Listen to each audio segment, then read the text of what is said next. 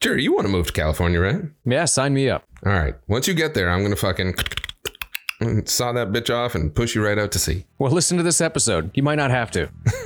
They're doing it themselves. What is happening, you beautiful bastards? On this week's episode, we're talking to someone about an interesting topic.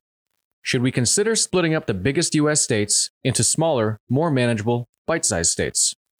But before we get into it, some things happened in the world since our last episode. So let's find out what happened between then and now.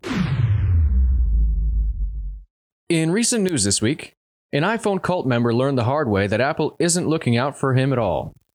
He found an app in the App Store to buy Bitcoin and decided right now was the best time to buy $1 million worth. Turns out the app was a scam, so he just ended up with a suitcase full of IOUs, just like Lloyd Christmas. Dude, would you ever like if you had a, a million dollars to liquidate, uh, would you ever just be like, oh, I'm gonna open this up on my phone and boop, purchase? Fuck no. I wouldn't buy a million dollars of any one thing ever. Oh my god. How did this man get a million dollars? It's just ridiculous. I guess if I was Bezos, I would. But uh, speaking of stealing everything in sight, China's been consistently in the news every day this week. Do you remember when COVID broke out and the first thought was, hey, there's a lab here in Wuhan where the outbreak started? Yeah. Well, in that lab, they do medical testing and research on viruses, coronaviruses specifically. The World Health Organization did a thorough investigation into the cause of COVID 19 by spending one week in quarantine and one week asking around town about the Wuhan lab. it turns out there's nothing to see here. Just ask the Chinese government. I know because they're paying me to say this. So rest assured, this definitely, probably came from an animal, I think. Uh, So here's my thing on all of this, right? Yeah. Uh, if there's anything that uh, the past four years did to us, it taught us not to touch, uh, not to touch, not to uh, trust the CDC or the WHO, right? Yeah, for sure. Uh, so I saw, I remember seeing an a interview with the WHO, and I don't even think it had to do with um, COVID at the time. And it, they were trying to get there. It, it was an interview about Taiwan, and they were trying to get him to it basically say Taiwan, and uh, the the guy from WHO kept saying China, and to the point where they're like, it's not China, it's Taiwan, and the guy basically just left. He fucking hung up on him. I was like, are you fucking kidding me? The World Health Organization can't even recognize like it, how fucking deep are we in China's pockets that you can't even have a real conversation? It's uh it's a political thing, but China's hand is so far up WHO's ass that it's just a Chinese puppet. Pretty much. That's pretty much it for China though. Uh Grizz, what did you find? I have out of what you've have so far the most important information ever. Jerry and I are car guys. Uh, lately, I've been seeing a, a beast on the road. It is the Ford Bronco Sport. Have you seen this yet? I have I've actually seen a couple of different trim level levels and they're actually totally different vehicles if you look at the trim level differences. Well, so I just uh, just the sport, right? I haven't seen the Ford Bronco in person yet, so I'm not going to speak to it. But I saw the sport and I said, "What the fuck? That's the ugliest piece of shit I've ever goddamn seen. It's a Honda Element with a Ford emblem on it. What the fuck did you do, Ford? I actually said it, it kind of looks like a Land Rover and an FJ Cruiser forgot to use a condom. Next time you see it, look at it and tell me that's not a Honda Element. All right. That's all and I'm going to see now. That. Jerry, what do you think they put in that thing for a motor? At least the the uh, turboed V6 and possibly the five liter V8. Uh, a 1.5 liter and a 2.0 liter. A one f- what? Is it at Yeah. least turboed? I, it would have to be at that at that size. If it's not turboed, you literally might have as well to just get out and push. I think Yeah. a Toyota Tercel has something to say to you. No, no, for a Ford, it would have to be. all right, and we're not right, talking yeah. Toyota here. I'll buy that. Talking Ford. uh, and uh, any of their small EcoBoost fucking motors are turboed, right? Did you ever see the Bronco in its heyday? You know, back in OJ. There's a giant land crushing SUV. Dude, it was a fucking truck with, and it had a, a, a cover on the back that was removable, which I don't think the Sport does, but the other one does nowadays. And dude, that thing had the biggest fucking V8 they sold. That thing was just a, a beast of a vehicle. And now they got this little wimpy, dinky piece of shit Honda Element remake.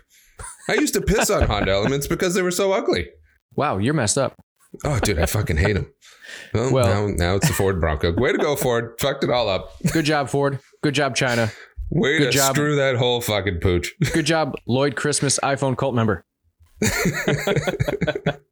and with that, let's move on to the show. What's going on, everyone? Welcome back to another episode of Beautiful Bastards. Jerry, what do we got going on today? Uh, well, today we have uh, an interesting guest. His name is Taylor. So, Taylor, why don't you introduce yourself? Tell everybody who you are. Yeah, interesting is certainly a way to put it. Uh, my name is Taylor Eland. I am a co host on a show called Contrarix, which is a conservative political podcast that you can find on your preferred platform. What we serve to do um, is basically try and create more evergreen content concerning, you know, my side of the political aisle, as opposed to just being another Ben Shapiro clone talking about news.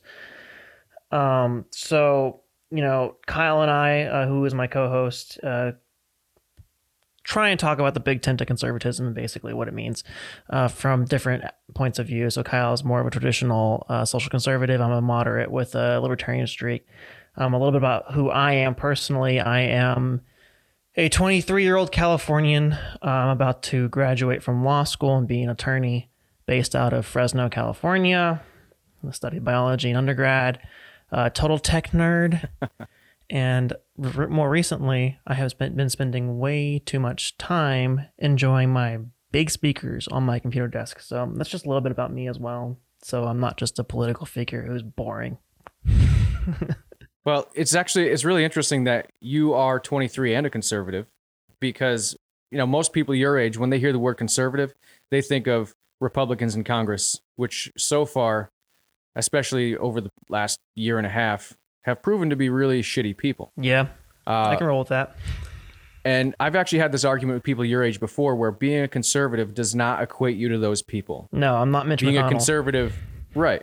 Be, being a conservative 20, 30 years ago was totally different uh, as far as American citizens go. yeah, I agree. But you're uh, a proponent of an idea that's not really new. Uh, I think it's been going around for the last 30 years or so, but it's gained some momentum over the last year. Uh, maybe maybe a little bit uh, further away than that. I'm not too sure. Uh, but especially with it, with the recent political atmosphere in the U.S. right now, right? Uh, I would think so. I, it's not quite mainstream because I don't think people understand it. It sounds uh, crazy and a little kooky, but I think uh, if I you know give some time to lay it out, I think it'll make more sense. So, what exactly is the idea? So the idea that um, Kyle and I have talked about on our show has to do with breaking up large states, and we talk about it primarily through the lens of breaking up California because we're both Californians. And I, I always find it important to preface this discussion by saying this is not just because we're conservatives mad that California is blue. Um, to, to be honest, I don't really care if California is blue because that's how states are supposed to work, and if I don't like it, I can leave. Uh, I just don't want to leave the issue really comes down to this problem of representation. So, in the last two years, especially, um, however, it's been going on for decades at this point. For the last two years, especially, we've seen an uptick in events that are dangerous, um, that are violent, and that are political in nature, and they've come from both sides. Uh, we've we've seen, you know, left leaning people commit acts of violence and right leaning people commit acts of violence, and the issues seem to stem from a lack of being heard. So, what we've proposed is basically splitting California up into multiple states. Now, this isn't the first; we're not the first to do so. There have been a number of you know separatist movements as opponents to this idea call them to make them sound mean and bad and terrible. Um, but what we're wanting to do is make basically make it to where individuals in California are being represented by people who embody what they believe. And this is, you know, greater than California itself. I think this would also be a great idea to do for Texas. I think Texas is another great example of a state that could be broken up so that, you know, people within their respective areas feel heard because we've had this sort of overabundance of looking at people who represent us in the federal government. But the thing is, is that there's about one representative for uh, somewhere around the area of 700,000 constituents. You find me a person who can accurately represent 700,000 people near them, and I got a bridge to sell you. It's just not a thing. You know what I mean? Like you, you get 10 people in a room, and if it's a good room, nobody agrees on anything So, what we want is to create a system in which that number, at least for Californians, is significantly lower. Um, it's all part of this like larger grand scheme that if you gave Kyle and I the world, we would um, fix a lot of things concerning representation, especially in the federal side. Uh, but California is ripe with the problem that two cities primarily, um, and you can make an argument for a third, maybe a fourth, but two cities dictate the whims of what is essentially almost 40 million people, documented and undocumented. And it doesn't matter how many people live in LA or San Francisco. California is a much bigger state than that. Uh, and, you know, the interest of LA, San Francisco, Sacramento, perhaps even to a point San Diego, are not necessarily the interest of a Fresno or a Bakersfield or a Redding um, or even a Eureka, you know, once you get really high up there. So, Yeah, it looks like too. You can you can really clearly see a political divide with uh, the urban areas, which you just mentioned those. But then you go out to the the desert counties and uh, Northern California, especially. It's not even the same planet. yeah, it's not the same planet culturally. It's not the same planet politically. It's not the same planet economically. It's not the same planet in so many different regards. And doesn't seem right for a community such as um, Redding to be dictated by the whims of Los Angeles, which is hundreds of miles away. Mhm. So that's the premise of the idea. A lot of other people have suggested splitting up California. The typical suggestion is two or three states. It doesn't solve anything. So Kyle and I have started with six as a minimum um, because there's just too many different locations to consider here. You know what I mean? Um, so just to kind of give a bird's eye view of what those six would look like, it would be San Diego County, Orange County, and Imperial County as one small state that would be purple in nature. Uh, Los Angeles and some of the surrounding counties, which would be contender for one of the bluest states in the union. Uh, the entirety of the Central Valley uh, and maybe even the Central Coast. And it's just because of economic ties, that would be purple in nature, leans blue. Uh, this the Bay Area would be its own state, which would again be a contender, if not the likely winner of the bluest state in the nation. The Sacramento area, uh, which would hopefully be purple, but would probably be blue, and then the and then the rest of the state, which would be NorCal, um, as minimums uh, to create six states and to allow people to have a bigger say in how their community is ran. Now, what what I've seen mostly so far was uh, anywhere from three to five, with three probably being the most common. Yes. Uh, now, California has what is it? Uh, two senators. well, every state has two senators. Yep. Right. And uh, then that'll if you were to split it up to three, that would give you six for that area. Yep. And then you'd end up just you get two for every single one. Uh, how do you think that's going to affect things in Washington if you end up with uh, six sets of senators now instead of one set? Well, I mean, and you know, people often jump straight to the federal question, and to be to be frank with you, the federal issue isn't a big issue for me. Um, I think in I think it would allow for you would definitely have two. You have the two blue senators now, right? So if you have L.A. and San Francisco as separate states, you automatically have four blue senators, and that, that's partially by design. Um, then with the red, and then with NorCal, you're probably going to get two red senators. All right. So so far you've only you've added four senators and it's a wash. Um, then you're going to add what is San Diego County, which is purple. Um, you know, and you can Republicans, if they actually wanted to make a play for that area, they could do so. So you could you could go one one. You could go it could go either way, and the same thing really is says for the Central Valley. Although the Central Valley, I as a citizen of that area, I would not be surprised to see two Republican senators. I, I could also see a situation where if the Democrats wanted to make a push, they really could. And to me, that's actually really what I want. What I don't want is 40 million people uh, basically being ignored because the both parties look at it and go, eh, it's going to go blue. You know what I mean? Like, there's just not a big reason for the Republicans to push for a Republican senator here. Um, and also, I think what makes Californian politics so unique is that, you know, when I call myself a conservative, I often preface it like I'm a California conservative, um, which means that, you know, I'm basically a capitalist and I don't care what you do socially.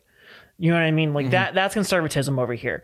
Um, th- there are, there are people who want the more hardcore, whether that be Trump or social conservative type, um, republicanism here it doesn't exist here in numbers you know it's, it's not like we're going to create a bunch of trumps or we're going to create a bunch of um, hardcore, you know, religious types. It's just not going to happen because people from California, we're, we're just more chill. You know, we don't care if you, you know, we don't care if you smoke pot. We don't care if you marry someone who's the same gender as you.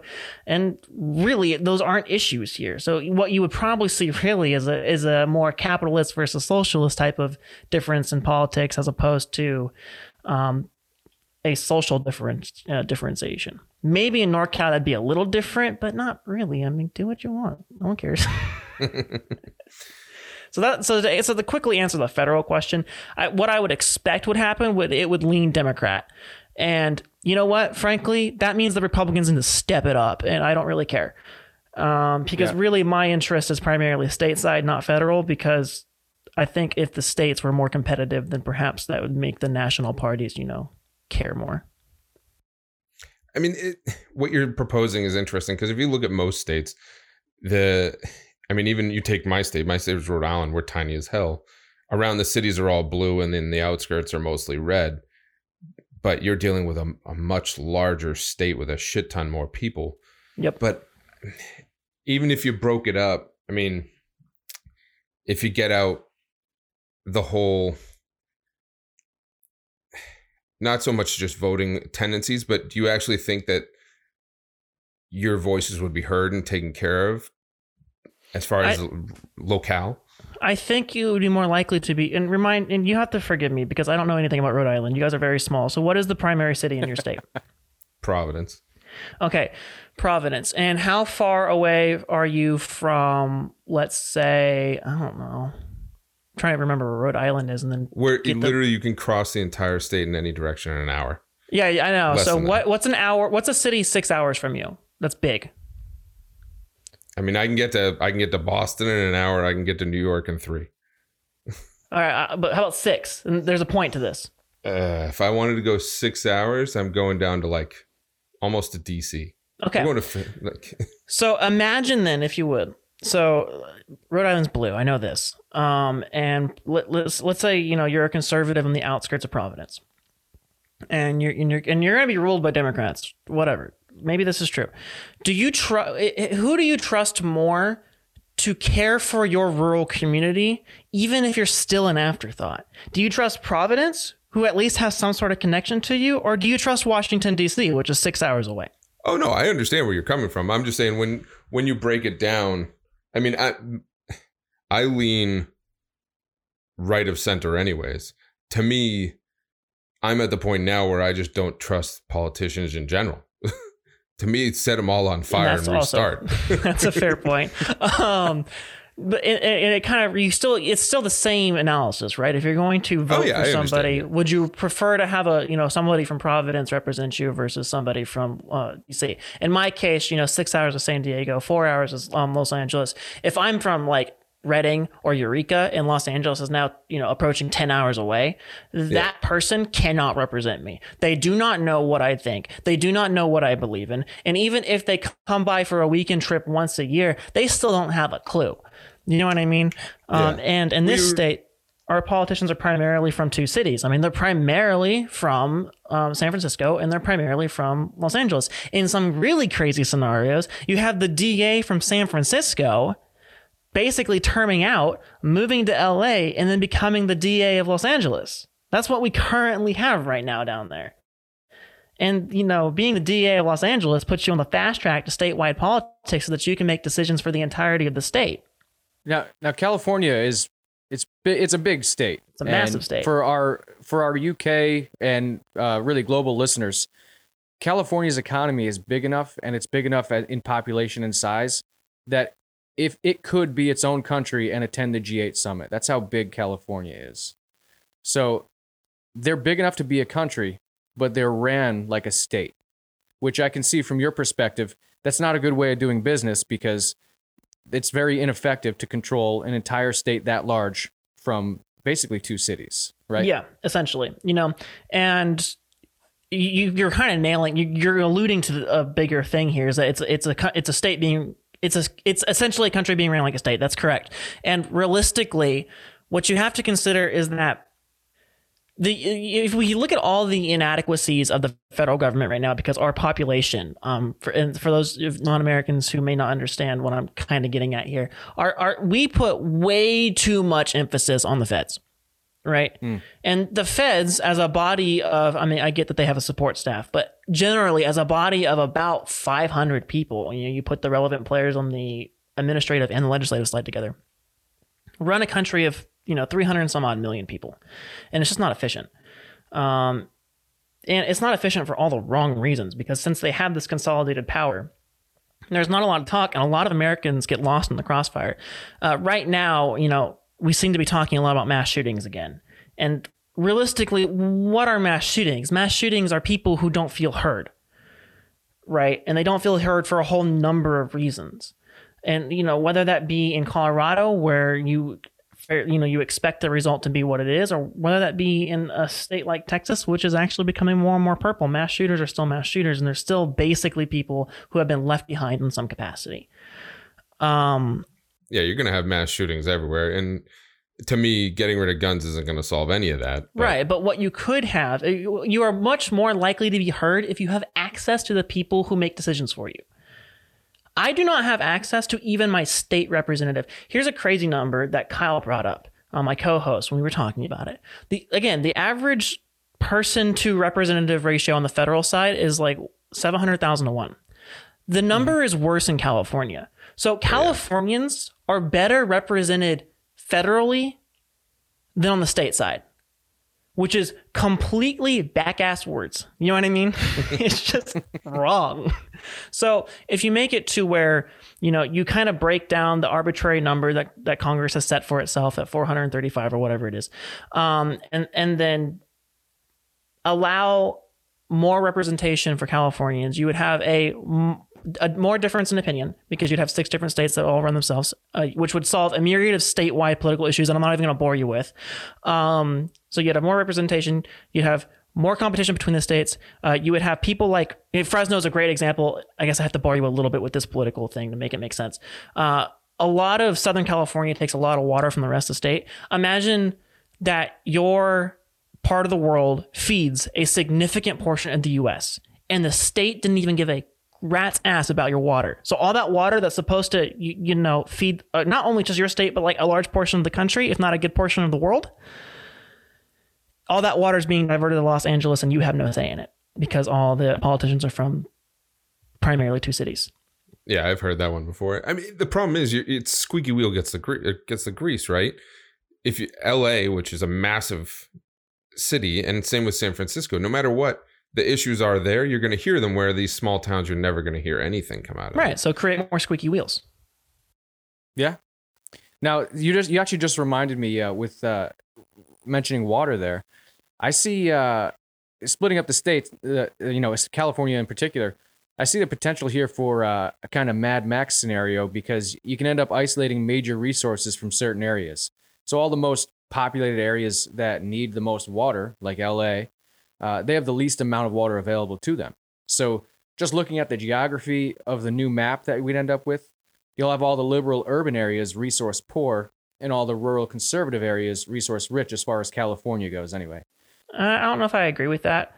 Um, I could be wrong. I'm not in California, but yeah, uh, you you you you have a acorn of truth in there. Um, there Okay. there would be suddenly, overnight, the people having resources essentially stolen from them would have a would have a say in the matter. You're right. Um, so if you don't mind me spinning it that way a little bit, look, if you move to a city that has no water, a that's not necessarily my fault, but b I'm not going to let you die. I just want to be able to basically be paid, right? Because you're basically taking a resource that I also need. And let's not act like, you know, this is just going to be a bunch of Central Californians dangling water to, you know, to the um, south and just kind of being like, neener, neener, neener. Look what we got now. Uh, what it's, what really needs to happen is there needs to be a better flow of um, resources both ways.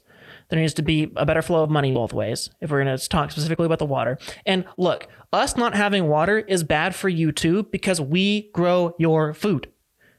You like, you know, if you like your corn, if you like your um, you like your cattle, if you like your peaches, if you like all the produce that you can get super cheap in California because it's grown only hundred miles away from you, you might want to provide a little bit more water to the people who actually grow it. It's also jacked up to start a city where you can't, where there is no water. But Uh, yeah, if you really want to piss off uh, a couple of well-researched Californians, we can talk about the the LA aquifer and how stupid that whole project was 100 years ago, let alone now. Uh, it also might force some of these more coastal areas to actually research desalination plants, which is another solution that we always kick around. And the same, we get the same response. It's just too expensive. It's just not worth it. It's like, yeah, well, once upon a time, the car was too expensive, and now it's a commodity. So you can, you know, hurry up and get on that. yeah, but those, I mean, we have those everywhere else. How are they not doing it in friggin' in California? Because why bother when you can just get the water from somewhere else in the state that presumably is yours and just redirect it? I mean, there's going to re- be a, reach a point where they're going to have to do that anyways. You You would damn think. people. Now, uh, we had we had discussed this situation a little bit off the air on a different conversation, and that was what kind of sparked this idea with the whole resource issue. Uh, so my initial thought was, what's the likelihood that these new borders are going to create a potential trade barrier or resource hoarding? But it kind of sounds, talking to you now, like they're already struggling with that same kind of thing now with an open border. Yeah, essentially. You know, and you're you're not even getting into the legal ramifications of these new borders, which would be interstate commerce and suddenly federal regulation, Right. which may or may not make it better or worse. I don't know. It's too complicated for my brain. Um, but yeah, you, I don't really see the resource problem as like a potential. Uh, well, let me put it this way: you don't see Washington hoarding resources from Idaho. You know, states are relatively smart enough to understand that trade between them is a good thing. And if that means that LA gets a little less water because they have to bargain for it, then so be it. But what they, it, I, I won't, wouldn't be surprised if the situation, like that situation in particular, didn't t- change too much. It's just meant that the that the um, Central Valley got paid more for it. You know what I mean? Suddenly it was a more fair trade. And, you know, critics will often say, well, you get the benefit of California programs, so shut up type of thing. Like nothing would change there. And that's not really true because, A, if you look at the implementation of policies throughout the entire state, the state's too big. It can't do it well. Our roads are proof of that. Um, and, you know, I would much rather have a let's, let's look at roads. I would much rather have a transportation system based out of Fresno handle Fresno area roads than a transportation system based out of Sacramento with major offices in LA and San Francisco handling the roads in Shasta. do you have too shitty roads? Y- y- Dude, our roads are terrible. There's How a, the hell do you have shitty roads? What the hell fucks up your roads right? We have no weather to really do it, and yet they still find a way. other than earthquakes? and if an earthquake fucks up your road, all right, fine, I accept it. But like, you guys don't have potholes. Oh well, no, my entire city has potholes, and that's and that's Fresno is doing okay with roads. Uh, there's a joke: it's when you drive into Vegas, when you drive into Nevada, uh, the roads suddenly turn into these marvelous like creations of human nature, of uh, human ingenuity. It's like they're so smooth and they're so buttery and they're so great and they're so quiet, and then you go right back into the California side, and it's an absolute shithole all the way through. Um, yeah, our I mean, roads we are trash. see that at other places too, but I wouldn't think there'd be that many potholes in California. That surprised me too. But uh, California is actually obviously notorious for their traffic. Oh, dude, fuck that. if they actually if they focused on infrastructure and fixed their roads is there a way for that to get better or are you guys just too crammed with people Uh, I think Southern California does certainly have a density issue. However, again, who is mo- who is the best equipped to handle that issue, right? If LA wants to solve its traffic problem, does it really need the state senator from Fresno hogging up resources and hogging up time on the state floor? probably not right? I mean, I can argue this both ways. I can make this wor- make, make sense for everybody. It, LA is best equipped to handle LA's traffic issues. Period. End of story. There's no, there's really no reason to involve state senators who are 600 miles away. Um, there, and in that sort of process, nor nor is there any reason to involve state bureaucrats, you know, unelected bureaucrats who work in Sacramento and live in Sacramento and have lived in Sacramento their entire lives. The the whole point is so that people feel heard, and part of that is that the people in their communities know what's best for their own communities, and they are the people best suited to fix their communities. now, do you think this will actually ever happen? Um, yeah, it, that's a it's a good question, and it's will it happen at the scale of which I am at currently? No.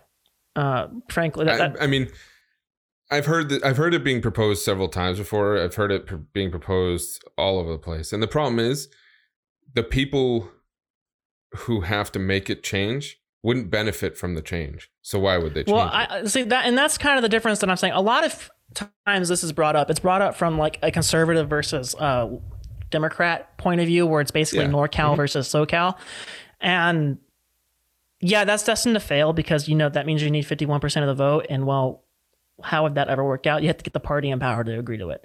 Uh, when really, what I'm trying to say is that it doesn't matter where you are. People from 600 miles away cannot help you. They don't know what Oh. you need. Now, I, I absolutely agree with that. I just don't think that. I think the people that you would have to get to actually make the change happen. Good luck trying to get right, and I don't happen, think you know what could I mean? do it through the traditional means of power. Right, the people who are currently in the state government are not interested in sharing the power. Uh, Well, what would be the traditional way for this to become the law of the land if they wanted this to happen and everyone was in agreement with it? What's the typical procedure for that to happen? Uh, so in California, what one benefit we do have, and it's it's a disaster and an amazing thing at the same time, is that we have like every election year we have initiatives on the state ballot that basically can are amendments to our state constitution. So realistically, you could do a ballot initiative um, if you get enough signatures and you get enough uh, funding that would go statewide, and we're seeing this right now with the recall of Gavin Newsom. So there are ways to do it. The problem is, is that those in power now are not going to be interested in breaking up the fifth largest economy in the world, um, because those in power are attracted to it. This just seems to be how it works. So the way that I would want to go about it, and I'm, you know, this is a 10 to 20 year plan, and I'm starting it now by talking to people like you guys to get the word out, is convincing communities that it's a good idea both within and outside of California because frankly right now when you bring it up it gets kind of thrown in the um, you're a far right conspiracy theorist who just is mad that you know taxes are too damn high it's like no no no no I don't really care I don't really care if you raise taxes as long as you do it by the consent of your own community so I think you almost have to do uh, and, I, and it pains me a little bit to say this as a conservative uh, uh, you almost have to do the Bernie Sanders grassroots approach in order for this to have any chance in hell of working I don't necessarily disagree with you. I mean, before we started talking, I was kind of of the opinion that uh, I don't think it's a good idea. Okay. But I also I'm not as studied on it as you. Another thing that I came across while I was, uh, you know, doing some reading to see what exactly happens here, what's the possibility, what are the metrics involved. We're talking about how likely it is for this to actually p- uh, pass in Congress and even on your state level. That's a huge barrier for you yep but I've seen the alternative option is to just kind of split it up into. I think the most common one was just three areas of California Yeah. and have three governing bodies that share that share that responsibility instead of right now having Gavin Newsom, who essentially seems like he's just the governor of Hollywood. Hollywood and his uh, friends over in Napa Valley. Yeah. Yeah. Um, you, you so you basically want to turn California into the United States of California to now we have three different. That would be confusing. Um, but we already kind of do that with counties on county like counties are basically what you're talking about and cities are small Yeah. components of that. And well it's not working uh, the you know the fact is that power consolidates at the top of the structure and it doesn't matter how many layers you put in between it. At the end of the day the top of the structure is still going to be disproportionately powerful. So you might as well i i see it being easier. And maybe this is just because i'm young and naive I see this being easier to split up states than trying to commit Sacramento to treat three different geographical population centers with ease. And again, three doesn't really solve it. Three is a number thrown around a lot. Um, three doesn't solve it because ultimately LA is going to be in one of those three. San Francisco is going to be one of those three. And then Sacramento, which right now is just an extension of those two, would be in the other one most likely. Mhm. And it, you end up with the exact same issue. Yes, even if you Um, split it three ways, it's still a huge area. Yeah, they're still huge states. Well, it's also whenever I've seen the three, it seems like it's always being broken down into, you know, uh, conservatives versus liberals. It's never, um, it never makes sense location. Yeah, and I don't think that's a good idea anyway. You know, I, I said on another No. podcast, the goal is purple. The goal isn't red and blue. Uh, uh, because right now we're doing this red and blue thing as a country, and it's not working. Oh God, no! It's the system's so broken. It's not even funny. Yeah. So the, the goal is purple, not red and blue. And six kind of helps solve that. I mean, there you you can't make LA purple. You can't make San Francisco purple. So you just gotta roll with it. And maybe you throw in one red one just to balance that out. But you want as many purple states as possible, and six is a minimum. Um, in a perfect world, you would probably do more like nine, but that would just be a mess. And I, you know, I, I have to say, when I have these conversations, I try not to even get too far on the federal side of things because it's such a roadblock that the roadblock doesn't even matter until you clear the state hurdle. Yeah. And really, what needs to happen is there needs, there needs to be so many Californians fed up with a the other side because it's going to be the Republican issue, and b their own side because sure they might like Democrats, but they might not like LA Democrats. In order to cause so much pressure on the politicians that they have to concede. Um, I don't want to say riot, but it would look a lot like that to where if they don't understand that the people want this and you just have to convince the people that they want it, uh, bad things are going to start to happen for one reason or another. Well, that's the problem nowadays. Is you see more and more of uh, we're getting out of the whole peaceful protesting, and and now, especially after the sixth, you're seeing politicians start to realize that they need to make decisions on these things versus just being like, "Oh, it's a protest, it's okay." right. Well, the Like, protest means we just something. had another. We had a police officer die on on Friday. Yeah, and that's terrible. And but people are killing people because they're not heard, especially when the violence is political in nature. That police officer, you really think that police officer died because that person was happy with what's going on? No, I mean, I'm not I, saying you I've do. said this to Jerry. Yeah. No, no, no, I know. Uh, I've said this to Jerry multiple times. Because I feel like right now we are we're at a, a crossroads, um, and we're we're edging towards my belief that both sides, being conservative and liberal, are getting crazier and crazier with their bullshit. Yep. Right, and it's getting to a point. It, to me, it just happened with conservatives, right? With Republicans, they crossed that threshold of being batshit crazy to where even conservatives like myself went, "What the fuck's going on here? Why? I, like, I don't, I don't agree with you anymore." I used to be like, "Yep, I agree with a lot of their stuff," and then you're towing towards that line where it's like, "Yeah, you guys are getting crazy. I'm not. I don't want to touch that." Now I'm edging back to center, and the left. I thought, uh, truth be told, I thought the left was going to do this first. I was, I couldn't have been more wrong. The left, you're starting to see edge towards the insanity line, and again, people are going to start edging towards the center again when are we going to see that to where we can actually make some changes versus just we're going back and forth on this four year bullshit ride of oh they did it now we're countering it and we're going back and forth and nothing's getting done Yeah. How, how long are we going to ride Heidel's pendulum? Um, exactly I, I don't. th- I think we're going to continue to ride it, and unfortunately, I think it's only going to get worse if we don't find a way to moderate to modernize. Like, it's not a word, but Yeah. you know what i know what you mean but the problem is it's going to come down to is it's going to come down to the public doing things like rioting and I that I don't condone that. I don't think that's the right thing, but that's what it's going to come down to, as fucked up as it is. yeah, but why are people rioting? I, I agree. Well, there's a to me there's you have multiple issues there, right? If you want to take the six as the example, I blame the internet. If you want to take Black Lives Matter as an issue, that to me is they're not being heard. You know, I mean, the six they're not being heard either, but that's also still they're being fed lies through the internet because it's not being you know what I mean? You you they're in their bubble and their bubble isn't being there no one's entering that going, "Hey, you guys are a little fucked They're in their here." bubble. Okay, I, I wanted to get there. They're in a bubble, and the left is in a bubble too. Oh yeah, absolutely. Um, Everyone is. Yeah, and but the thing is that the bubbles are getting more and more one-sided. And now, right now, the answer is look, okay, there again one one representative for every seven hundred something thousand people. That is nuts. Oh, it's insane. If I don't like my represent uh, representative, um, I you know it could just be that oh well maybe I'll just go to a different county that's run better. But now states are structured in such a way that it's not really possible. It's going to be whatever's based on the state. So now you have you know these you have states reorganizing themselves based on politics. We've we've learned this lesson before, and apparently we've forgotten it. um, so now you have you know Florida's getting redder and redder by the day, which means you have a bunch of conservatives in one spot, all talking to each other, and they're the party in power, and they're going to radicalize because they're the only people they're talking to.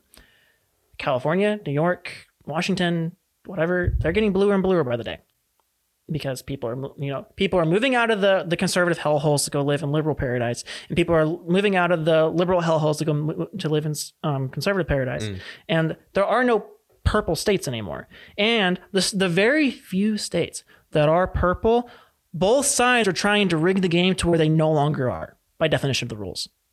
You know, we're seeing this on some level in Georgia. We've see, we're seeing this on some level in Pennsylvania. All these states that you know the election was stolen from because people don't know how evidence works and it wasn't stolen. Yeah, but it's crazy. Uh, they're changing the rules of the game to where one side still is likely to win. You know, and we've all learned about this when we were all in school. We all learned about gerrymandering, right? So other states have been doing this forever. I'm sure Texas has done it to some degree to make it to where it's easier for Republicans to win there because Republicans are empowered. That's why Republicans suddenly care about all the state legislatures at about the turn of each decade. And, you know, it's clearly evident here in California as a Californian that the Democrats have an easier path to victory um, to their representative seats because they're the way the everything is districted. Well, I mean, So anyone I- who ran as a Republican in, in California would be batshit crazy, anyways. yeah. Andy and I are on the East Coast, and we can see that even uh, you know looking at Texas and California, that Republican and Democrat have an easy path in their respective state, and we're not even anywhere Yeah. near you. Right. And and part of that is just that there's too many people governed by too few. So if you go to your state level body, what you know, pick a relevant body, whether it's an administrative one or a legislative one, what are the odds that they give a fuck about your opinion? They're not gonna. They don't care. Now, if you go to your city council, what are the odds they give a fuck about your opinion? They're not gonna. Significantly higher. No, not in my mind. No, I- you don't- again, burn them all. Uh, Well, they'll at least talk to you. They, they will be. No, at least I will that- have that's a, huge. Yeah, I'll have a better chance with my city than I will with with the the state. But I still feel like they don't give a fuck about you. I, to me, But they, uh, but let's say they're more willing to talk to you. Yes, Maybe that's all people really want. They're more willing to talk to you. Mhm. If you go to your local planning district, do you know what planning district you're in? no. Didn't think so. Me No. I don't. Um, if you go to your local planning district, the likelihood they're talking to you approaches 100% because, frankly, they probably live near you. yeah, We learned very early on in this country that decentralized power makes people happy because ha- people want a choice in how their lives are run. My vote in California for president, my vote for Trump was irrelevant. Oh yeah. It was more a silent protest. My vote for Devin Nunes, well, it hurt me to vote for him, to be perfectly honest with you, but slightly less relevant, but like it's still an R district for him. He was probably going to win it. So it's still kind of irrelevant. And that doesn't make much sense, right? I mean, people always say, well, after millions of votes, then it starts to count. It's like, but why is that number millions? Why shouldn't it be dozens or hundreds or thousands even? You know what I mean? So you just want to bring it closer to home because if I if my state was just the 200 miles around me as opposed to the I don't know 7 then if I go to my state rep the chances that he'll talk to me are significantly higher right. yeah. and that's all people want. I mean, I listen. I agree with you. I fully understand where you're coming from. I just don't see it actually happening because Well yeah yeah and that's a different discussion. the discussion. people who That's are going to benefit from it aren't going to make. You know what I mean? Like, are the people who need to make the change aren't going to benefit from it? I, I agree with you, and that, that's just a matter of it's an issue of time and it's an issue of care, and frankly, part of it is an issue of me screaming a little louder to trying to get more people on board. Um, but yes, I, I don't think that this is going to be a, a quick movement. You know, I, I, it's a twenty year at best. It's a twenty year plan. Taylor, I, I'm, I'm, I just want to point out, I'm not being an asshole when I ask you this question, but do you have Democrat friends? Of course, Okay, so He's in California, man. uh, listen, we're, I'm in Connecticut. You're in Rhode Island. There's, I think there's a, a harsher divide between Democrat and Republican here, but you know, California is a little more tolerant of each other. But uh, do you have Democrat and liberal friends that kind of share this opinion on uh, the idea of splitting up the state of California? no. Why would they? Well, that's that's what I was curious about. Are But that's my point. do they have like legitimate reasons why it's a bad idea? the the the same reasons come up when people dismiss it. Um, when the LA Times dismiss it, it's a matter of, unfortunately, it's partisan. But why is it partisan? It's partisan because half the side, well, it's not really half. It's only like thirty percent because of the way the numbers plan out. But thirty percent of the population is unheard. So obviously, the thirty percent are going to have a more vested interest and be more likely to take this up. I think part of it is that Democrats haven't really had the conversation. And you know, you made a little quip about maybe we're just less divided over here. Uh, uh, uh, uh. The liberals here. The liberals here are absolutely atrocious to conservatives here. Um, I've I've met a good couple. I've met, I've met I've met a couple good liberals, and you know, good on them. And there's more than society may seem, but the the political differences here are still disastrous. I don't know where Jerry was coming from with that because I I've been in other places where the divide is like awful. Up here, yeah, you might catch a little flack, but it's nothing. I Nothing disagree. like being Maybe a conservative difference with in California. experiences, I guess. Well, you talking about talking to a flaming liberal like your brother? yeah, flaming liberals like my brother. Okay, well that's different. You're talking to a radicalist. Like if you're just talking to Joe Schmo while you're walking down the street, usually they'll probably be a little bit more willing to listen to you. They might not agree with you, but they'll listen to you. Where a radicalist, they're never going to listen to you because they're not hearing what you're saying. Well, I think that we have uh, more of the population than you can see on social media and the news that are much closer to center than the fringes that you see on uh, I agree with that the time. statement, but they're not talking. Right. They're well, not. so I They're think that that lies what you were talking about before is your vote gets canceled, right? For years, I didn't vote because I lived in Massachusetts, and Massachusetts ninety percent of the time is blue, and I was like, ah, there's no point because they're- we're never going to go red. Well, that mentality, and again, so like this year, I went, I voted Libertarian, and our generation not so bad, your generation probably not so bad, but if you talk to the older generations, they lose their mind when you do that. They're like, you're throwing away your vote. I'm not going to go vote for someone I don't agree with. You should be voting for who you agree with, not who you want, who you think has the better chance of getting in. Like voting for Biden because you don't want Trump in is fucking stupid. Mm. And that's why we're in the situation we're in because you year after year after year you have people voting to get the other guy out when you should be voting for who's the best at the job. Right. And if you want to kind of step away from the two party system, what's the best thing you can do to do that? You Oh, can I think you should the- obliterate it. Well, right, but how do you do that? You know, do you do it with 50 large states or do you do it with 97 small ones? Uh, and you know, who there's Holy, you, nine, one you independent in Congress right now. Uh, I, I'm just throwing out random numbers. Oh, okay, fine. But there, but there's one independent in Congress right now, if, if I'm right, right? Bernie Sanders Yeah. is it. Yeah, which even Bernie, I, can you consider that him? Yeah, but okay, but still, he, he had to initially get elected outside of the duopoly. Do you think he could have done that anywhere but Vermont? no, Oh no, no. Why? because uh, like uh, to me, the two party system is taken over, and there is your massive problem. If right, you but got what rid gave of the whole, what gave him the ability to break it? I actually don't have that answer. The size of his district, the population within it, and he could actually reach people and connect. Which Now, is not as easy as thought. if you want to be a libertarian, well, it's not easy at all. It's, it's not easy in Vermont, but it's impossible in California. oh yeah, You want to run a libertarian bid in California, you're wasting your time. You do not have the resources to travel around the state, to fill the stadiums you need to fill, and to get as many just freaking newspapers into mailboxes that people probably are just going to throw away. You don't have those resources. yeah. You can't send calculators to every house in the district like the Republican did for my district. You know, Devin Nunes really did that. I don't know if he thought people needed to pay their taxes or was what was going on with that, but that was weird. I don't know. They're a little pocket calculators. I mean, Um, I never would have thought that I would have agreed with Bernie Sanders if you talked to me 10, 20 years ago. And this year, I listen to him on Rogan occasionally when I listen to him, and I'm like sitting there, and I, I agree with it with the, everything he's putting out there. But if you listen to him in the 60 seconds that that he gets on TV, he just sounds like he's out of his fucking mind. I think he is, but Well, if you listen, when you actually listen to what his issues are, it makes more sense. And I think he's a left comes leaning in general. populist, and populism right now is popular here because so and it's same you run into the same issues over and over again. It's because people don't feel heard and they want to feel heard. Because you don't, ha- it shouldn't be a conservative versus liberal issue to look at the big companies that are shitting on you and say, "Why are you doing this? I'm a person too." And Yeah. Bernie Sanders has tapped into that, Yeah, and to an extent, Trump tapped into that as well. Now we, are, Andy and I both have experienced this on a day-to-day basis in the past, where we talk to older Republicans and they're absolutely against any ideas that come out of the other side, even if it benefits them with respect to things like corporate taxes and getting the corporate, uh, the corporate and Congress uh, corruption under control. And it Right. just blows my mind that they're so, so entrenched in this American way of thinking where I'm going to vote for the guy who has the most chance of pushing the other guy out. It's so far, it's served us really poorly and gotten us where we are right now. But that's where I think we need to go.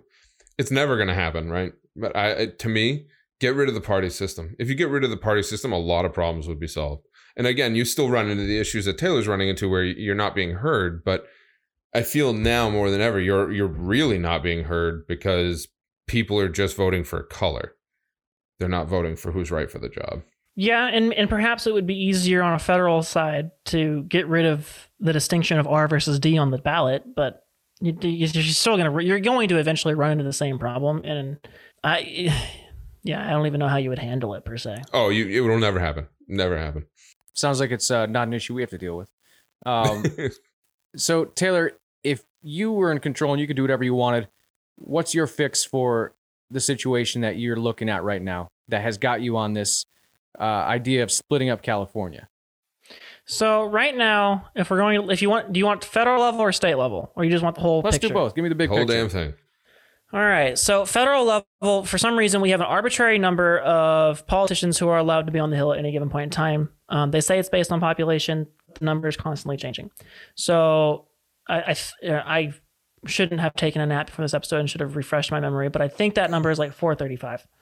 Um, it's something in that ballpark, right? Mhm. And it doesn't matter if our population increases by 30% in 50 years.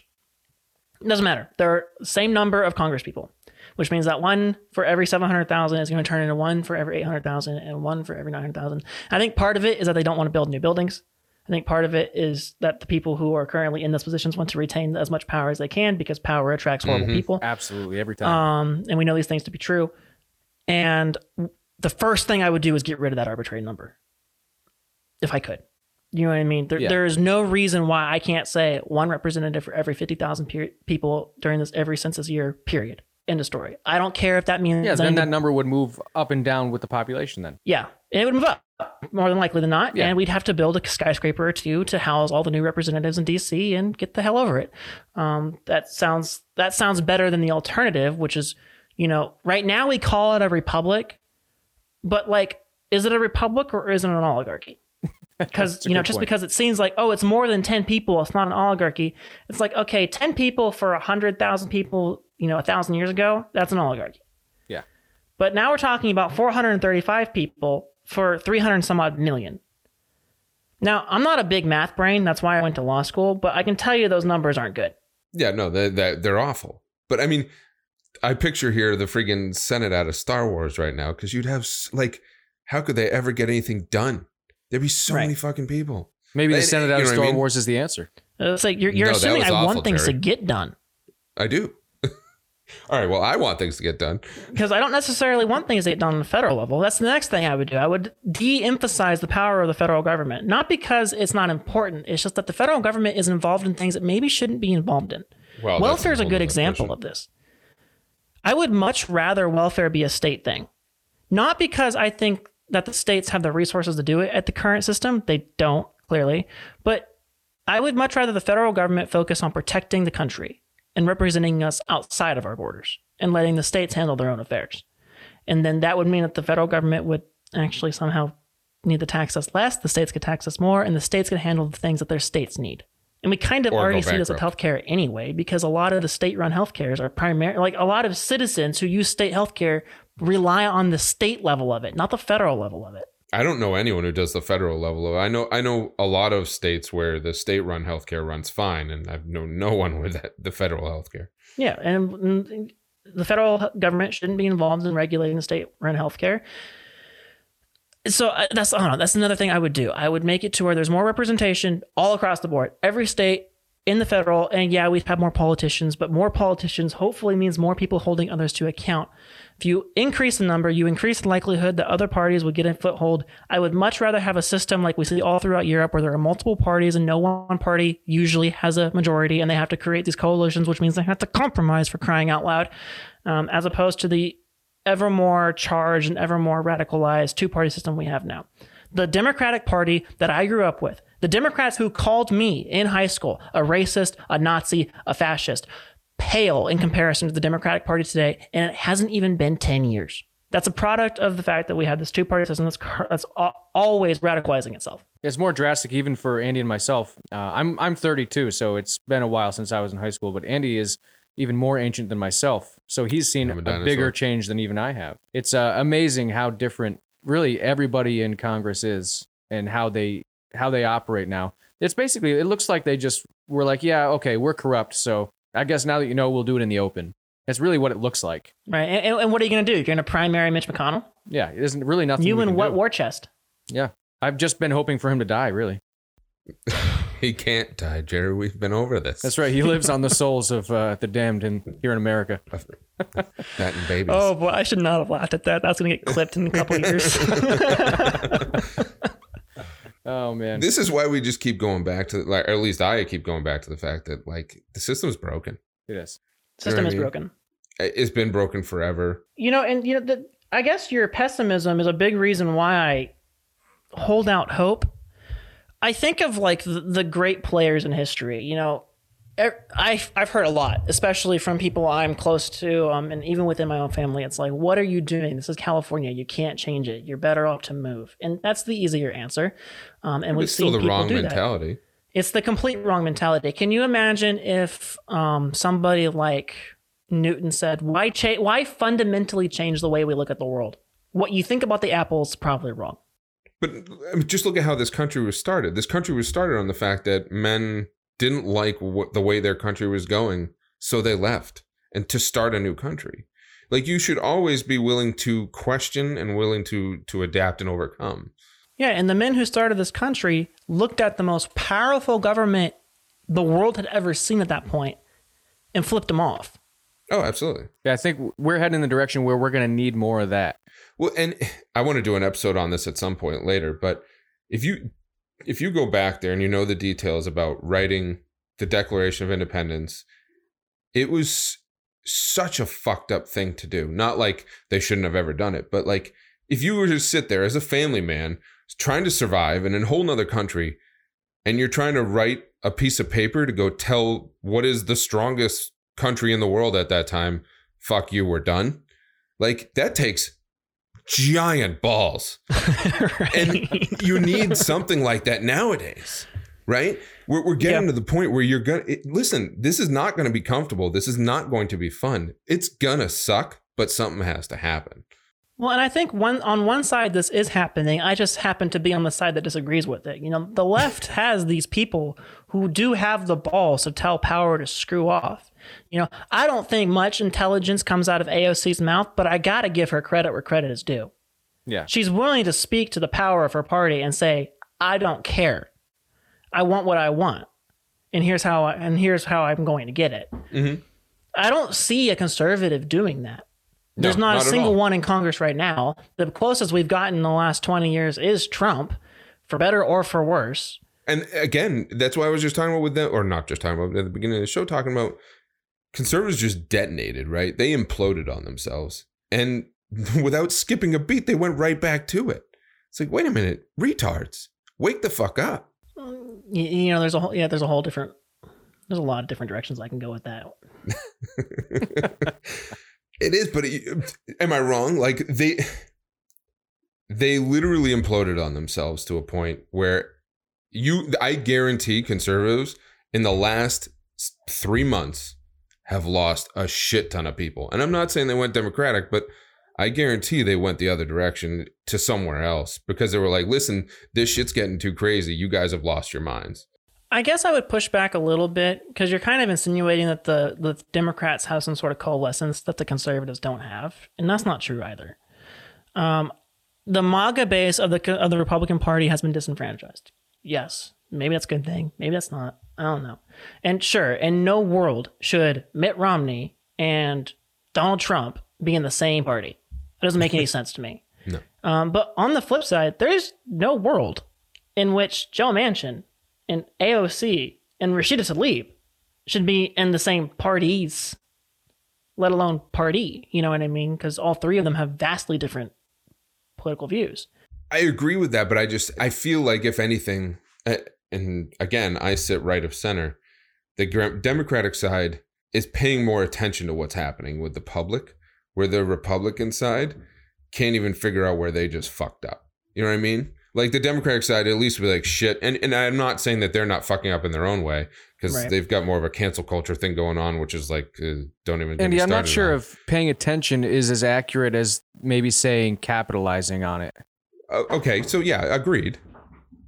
They're capitalizing on it, but where they're again the Republican side, I just feel like they're acting like, oh, that didn't happen. We'll just keep on going. We'll keep on going. It's no big deal. I, again, I feel like you've they lost a shit ton of people there, and I don't know how they're going to get them back. I'm curious to how this next election is going to go down. I think 2022 and 2024 are going to be very interesting to watch. And I think they say this after every election. It's so annoying, but we're going to really see where the country is headed. I think after 2022. I don't want to get, I don't want to keep going in circles um, with the whole states thing.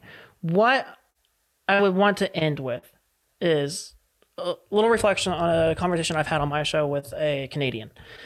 Um, and I asked this Canadian, his name is Alex. I asked this Canadian, you know, what is one thing you think Americans should learn politically? Because Canadians are much calmer than Americans when it comes to their politics. And he kind of sat back for a moment and thought to himself, and his, and he came back, and I'm paraphrasing his answer, but his answer was essentially Americans should go back to states' rights because you guys figured this out early on and forgot about it. The important thing here was it's it's all about representation. It's all about making sure that people are heard, which I know I've said a lot, but it's also a lot about engagement and, you know, having differences in, they call them laboratories of government, right? We've heard that term in our history courses when we were like 10.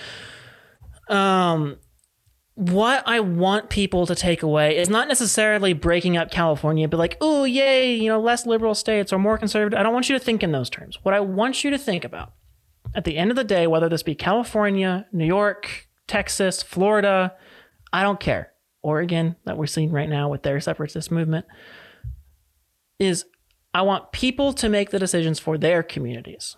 And I want smaller so that you can have more of a voice, wherever this might be. That is really the crux of the whole issue. Because if people feel like they're being heard, it makes it to where we're going to have less tragedies whether that be BLM riots, January 6 riots, or mass shootings in massage parlors. Mm. It will make it to where we're going to be more able to talk about the actual issues at play. Because let's be real, Dr. Seuss and Mr. Potato Head weren't it, Chief. it's going to make it to where you can influence elections to send people to DC. Perhaps even go to DC yourself if your town just sucks and you're the only person for the job. And it's going to make it to where if you don't like your community, if you live in an LA and you want out, you don't have to move hundreds of miles to get out of its reach. You know, I don't mind th- uh, states like I don't I don't mind California having big bold liberal ideas um, because an option for some people is to just move. You don't have that option on the federal level on nearly the same playing grounds. You know, moving out of the country is significantly harder than moving out of the state. So even in the worst case scenario, you can no longer tolerate your community. It would make it easier to get out of their grasp. And that sounds bad because it sounds, you know, we, there's this weird thing where decentralized power just sounds messy, and it is, and it's supposed to be. But it would make it to where everybody can have a better life, no matter where they choose to be, without throwing the whole toilet, throwing the whole country down the toilet we really enjoyed this conversation and I liked I liked hearing your ideas because as I stated before, I was kind of against the idea. Now I'm not nearly as against it. I wouldn't say I'm for it yet. I, would still have to do a lot of my own research, but oh, there's a lot of logistical headaches to this. oh, dude, we haven't even gotten into the legal side of things. It would be no, not at all. No one said it would be easy, but nothing. Can you? The, it wasn't easy to go to the moon with the technology that basically propelled the Model T. We did it anyway. We did. But just like I was saying before, it's not going to be fun. It's not going to be easy. It's going to be uncomfortable, but you still have to do it. Yep. But with that being said, Taylor, thanks for being on the show. Uh, where can our listeners check out your show? You can find me on basically any podcast platform you enjoy, even the obscure ones, except for SoundCloud. SoundCloud makes it too hard. so just look up Contrarix. That's C O N T R A R I X on your preferred platform, or if you want me to do all the work for you, go to Contrarix.com. The link's there. Awesome. Thanks for being on, man. We appreciate it. Yeah, it was a good time. Thank you for having me. Well, Andy, I really I liked that episode a lot, but I couldn't help but notice that this that weird noise off in the distance. You hear that? Jerry, I'm deaf. Oh, oh, I hear better now. Yep, that's right. It's Beyond Bastards. I'm so sorry. This is as far as we can go on foot. It's time to buckle up because we're going beyond bastards. Welcome back, everyone, to another Beyond Bastards. What do we got going on today, Jerry? Uh, well, it's just an update from uh, a listener, actually, a new listener. Huh, Jerry? He he really enjoyed our Bermuda episode, which was episode 21 for you new listeners, and uh, he really enjoyed the story of the uh, the boat that was off drifting with no crew on it. Oh, yeah, yeah, yep. He wanted to let us know that he had an idea of what could have actually happened that would be more grounded in reality. Okay. So this is from What what did we say it was? oh, this was a story about the ship. That The captain found one floating out and out at sea. He No, no, no, no. I know. Did we, did we give a reason in our show? I don't remember. no, we didn't have a theory. If I made one, it would have been the Matrix. Oh, oh, that's right. That's right. But this theory right here is from Skinny Bob. Skinny Bob. So here's what he has to say about it. Guys on Beautiful Bastards, I have an idea of what may have happened. Because you never see the real side of things, I think the captain went crazy and took that ship.